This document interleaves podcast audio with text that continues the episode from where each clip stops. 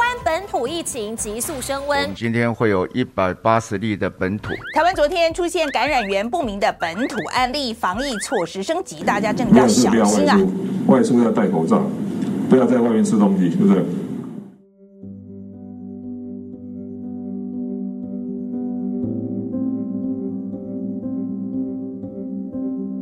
Hello，大家好，我是 Leo，嗨，我是明轩。欢迎收听《生动台北疫情下的一天》。